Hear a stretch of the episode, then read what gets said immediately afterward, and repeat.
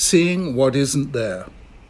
In Philadelphia, there lives a gentle, gracious, grey-haired man, by now in his late 90s, whom Elaine and I have had the pleasure of meeting several times and who is one of the most lovely people we've ever known. Many people have reason to be thankful to him because his work has transformed many lives, rescuing people from depression and other debilitating psychological states. His name is Aaron T. Beck, and he's the founder of one of the most effective forms of psychotherapy yet devised, cognitive behavioral therapy. He discovered it through his work at the Depression Research Clinic he founded in the University of Pennsylvania. He began to detect a pattern among his patients. It had to do with the way they interpreted events. They did so in negative ways that were damaging to their self-respect and fatalistic. It was as if they had thought themselves into a condition that one of Beck's most brilliant disciples, Martin Seligman, was later to call learned helplessness. Essentially, they kept telling themselves, I'm a failure, nothing I try ever succeeds, I'm useless, things will never change. They had these thoughts automatically. They were their default reaction to anything that went wrong in their lives, but Beck found that if they became conscious of these thoughts, saw how unjustified they were, developed different and more realistic thought patterns, they could, in effect, cure themselves.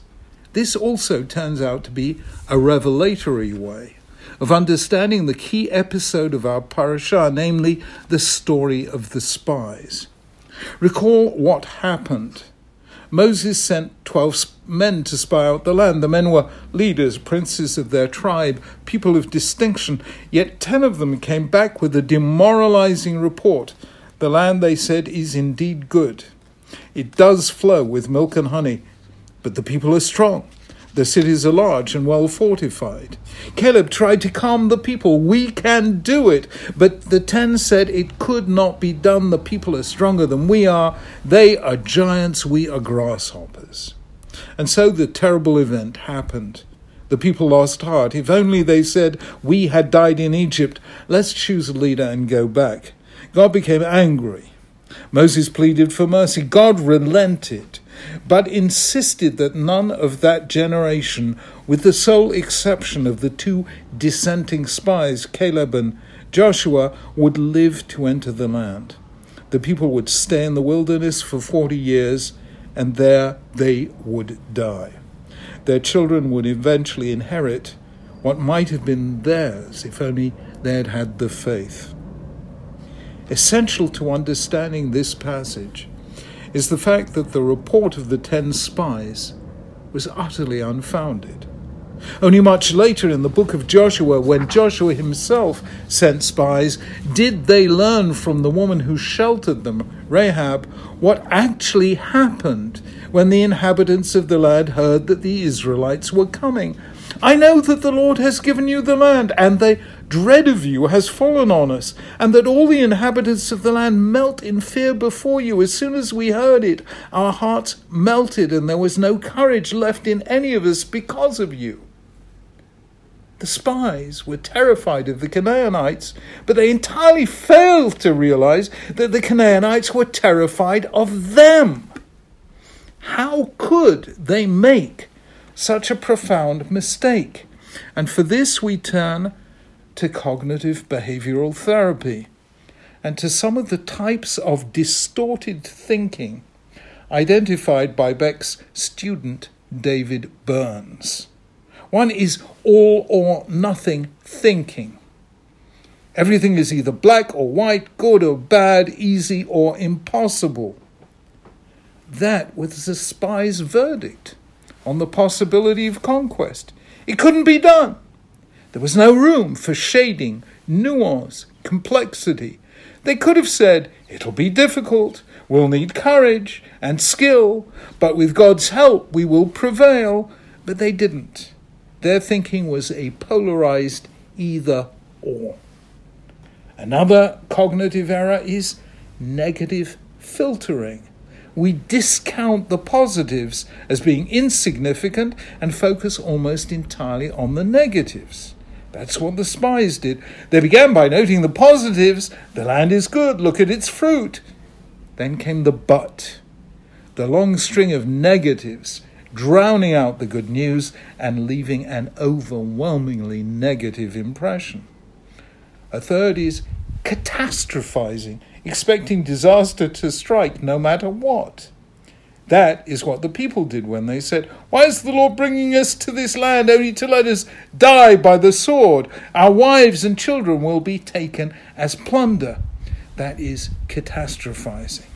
A fourth cognitive distortion is mind reading. We assume we know what other people are thinking when we're usually completely wrong because we're jumping to conclusions about them based on our feelings, not theirs. That is what the spies did when they said, "We seem like grasshoppers in our own eyes, and so we seem to them."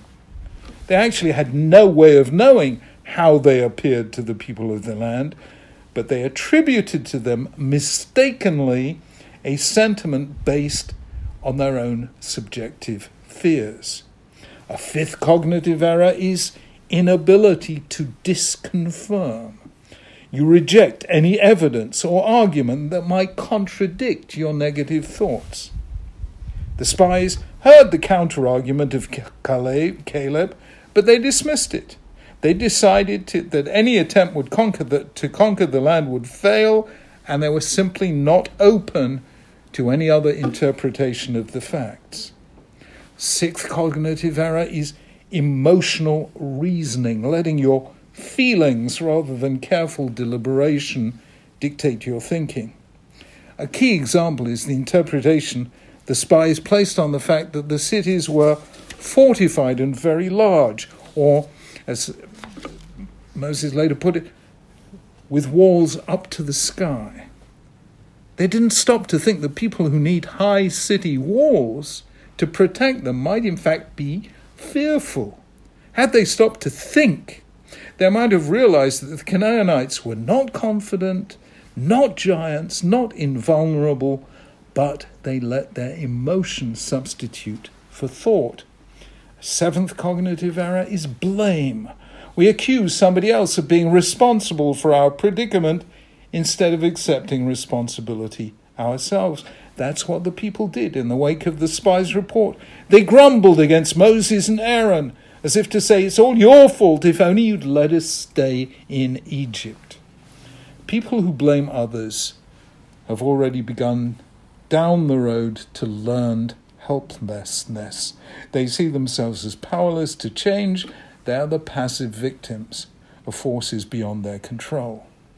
Now, when you apply cognitive behavioral therapy to the story of the spies, then you see how that ancient event might be relevant to us here, now. You see, it's very easy to fall into these and other forms of cognitive distortion, and the result can be depression and despair, dangerous states of mind that need immediate medical or therapeutic attention. What I find profoundly moving is the therapy the Torah itself prescribes. I've pointed out elsewhere that the end of the parashah, the paragraph that deals with tzitzit, is actually connected to the episode of the spies by that unusual verb latur, to look or to turn aside or to travel.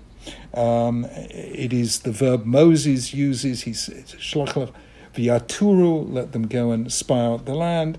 And later it's mentioned in the line about tzitzit, "You shall see them, and you'll remember all the commandments of the Lord, and do them, v'lo taturu, and not turn aside, not follow after your own heart and your own eyes." Now, in that phrase, note the strange order of the parts of the body. Normally, we would expect it to be the other way round.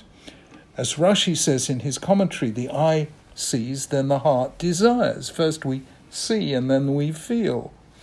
But actually, the Torah reverses the order. It says, don't follow after your own heart and after your own eyes. It puts heart before eyes. And it is thereby anticipating the very point that cognitive behavioral therapy makes, which is that often our feelings, our heart, distorts our perception, what we think our eyes see.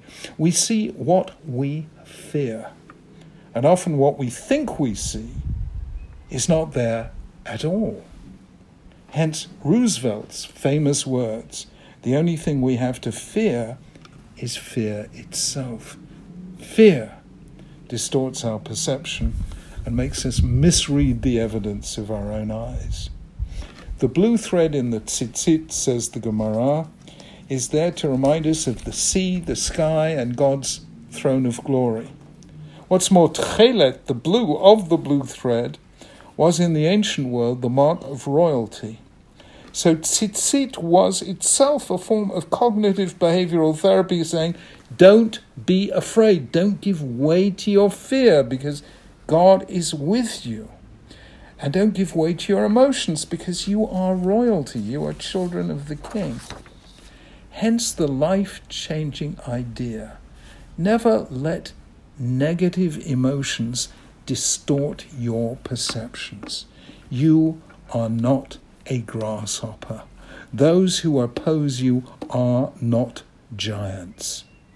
To see the world as it is, not as you are afraid it might be, let faith banish fear. Shabbat Shalom.